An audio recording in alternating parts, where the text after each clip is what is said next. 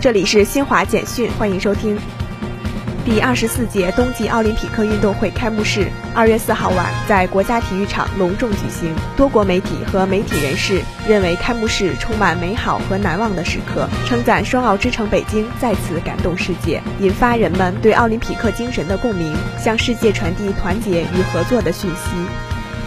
记者近日从人力资源和社会保障部获悉，2021年我国延续实施包括普惠性失业保险、稳岗返还政策在内的8项减负稳岗扩就业的政策，全年支出就业补助资金近1000亿元，共向406万户企业发放失业保险稳岗返还资金230亿元。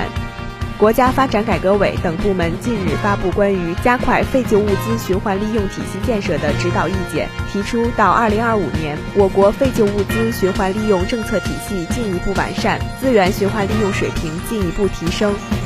职业培训券是人社部门给劳动者的一张技能充值卡。记者近日从人力资源和社会保障部获悉，截至2021年末，全国共发放职业培训券1926.72万张，用券500.72万张。以上由新华社记者为您报道。